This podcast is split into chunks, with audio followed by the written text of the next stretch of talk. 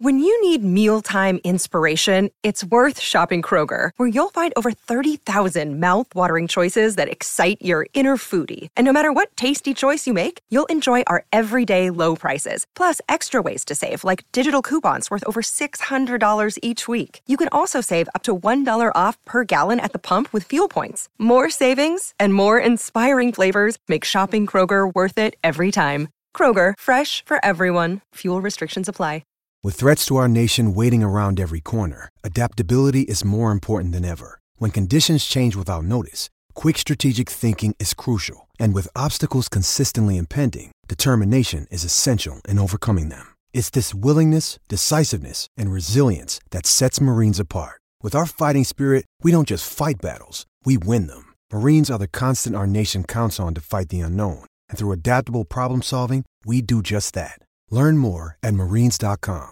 Mother's Day is around the corner. Find the perfect gift for the mom in your life with a stunning piece of jewelry from Blue Nile. From timeless pearls to dazzling gemstones, Blue Nile has something she'll adore. Need it fast? Most items can ship overnight. Plus, enjoy guaranteed free shipping and returns. Don't miss our special Mother's Day deals. Save big on the season's most beautiful trends. For a limited time, get up to 50% off by going to BlueNile.com. That's BlueNile.com. Think you know the Brooks Ghost? Think again. Introducing the all new, better than ever Ghost 16. Now with nitrogen infused cushioning for lightweight, supreme softness that feels good every step, every street, every single day. So go ahead, take your daily joyride in the all new nitrogen infused Ghost 16. It'll turn your everyday miles into everyday endorphins. Let's run there. Head to brooksrunning.com to learn more.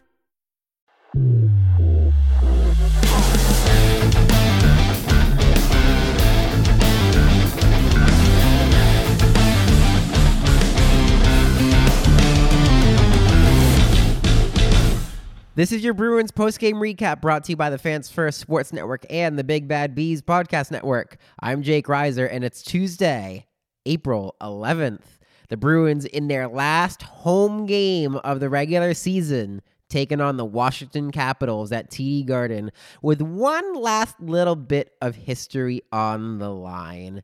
The single season points record in the National Hockey League now belongs to the Boston Bruins, 133 points after their 5 to 2 victory over the Washington Capitals. This team just is special in every single way, in every single facet. We got the rat trick tonight. I called it that on Twitter, and I'm going to coin it here. It's a rat trick. Three of the guys who you want to play against the least in the league all scored in the same game Brad Marchand, Tyler Bertuzzi, and Garnet Hathaway. Super fun. It's also kind of that all nose game. Tomas Nosek got into it with his 100th career point on a beautiful goal for him. Very happy for him. Couple of themes here. The power play is alive again. The first two goals of this game were power play goals for the Bruins. The first for Brad Marchand, the second for Tyler Bertuzzi. Marchand, 16 games, got off the schneid. That's got to feel so good for him and so necessary for these Boston Bruins to go into the playoffs to have Brad Marchand with his confidence back. Sorely needed, both for him, for the team, for the fans, frankly. I'm sure nobody was really worried because they were still winning games. But in the back of your mind, you want everybody to be contributing. And so great to see Marchand get himself on the scoreboard with a goal, not just an assist, for the first time in a long time. Tyler Bertuzzi on the rebound. Beautiful. He has been such an asset to this Bruins team. And frankly, I like him at net front on the power play there. He probably could have had a goal in the game in Philadelphia had Pastrnak's initial shot not gone in on his, I believe, first goal on that kind of weird shimmy shot. Uh, maybe even his third on that two on one if Pastrnak is shooting for the rebound there. If Sandstrom doesn't let the goal in initially. I think Bertuzzi has that rebound, but Bertuzzi has been all over the place in front of the net. So I really appreciate what he's doing to this power play. I love him as that net front presence. Um, he's been such a good asset on that third line. Really, just a pest to play against, and that's exactly what you want going into the playoffs. I think that's another one of the reasons why uh, Don Sweeney ended up trading for him. Injuries aside with Nick Foligno, but you know, very happy to have Tyler Bertuzzi in a Bruins uniform. Garnet Hathaway, the revenge game. What is it with Bruins and revenge games recently? Pavel Zacha had two against the Devils. Now Garnet Hathaway against this former team. Only a shame Dmitry Orlov couldn't have notched anything tonight as well. But that was a slick pass from Tomas Nosek, who had himself one hell of a game with a goal and an assist, his 100th career point on a wicked shot past Charlie Lindgren.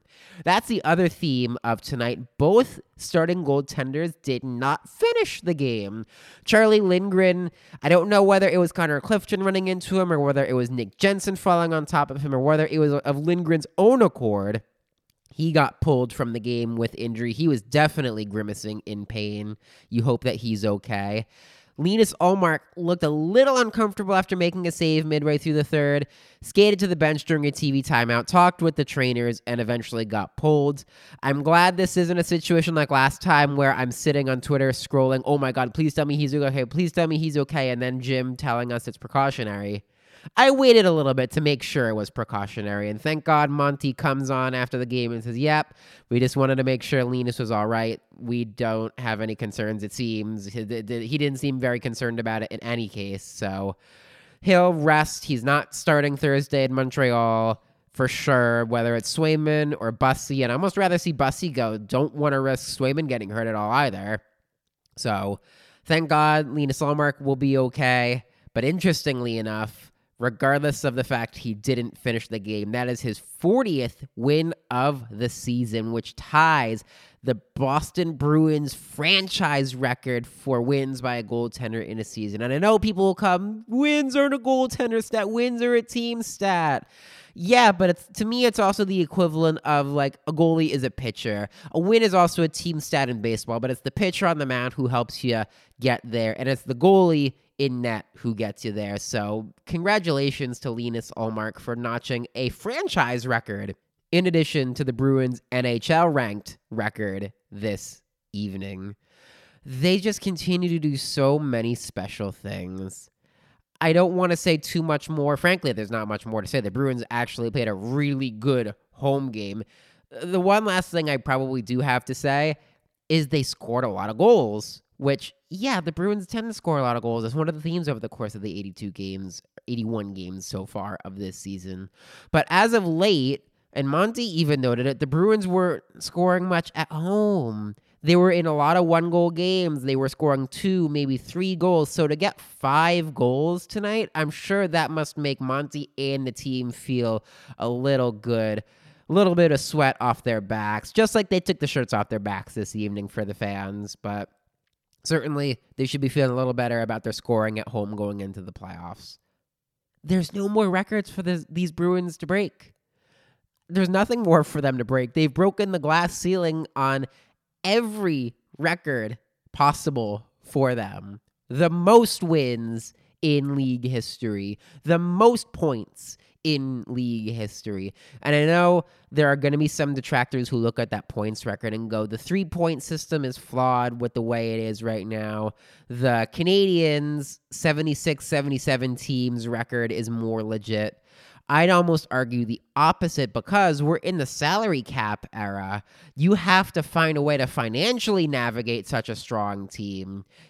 82 games is also immense. So to do what you do in the modern era. And there's not, this is no shade to that 76 77 Habs team. Just incredible. They were in the middle of an incredible multi year Stanley Cup winning run. But to do what the Bruins did in an era where you have a cap on what you can spend on players, where you play so many games, where there is, I think, way more league parity than back in the 70s where before this season started, the expectations for these Boston Bruins were, I wouldn't say through the floor, because they're not the Arizona Coyotes, but they were really low. Was the Bruins window shut?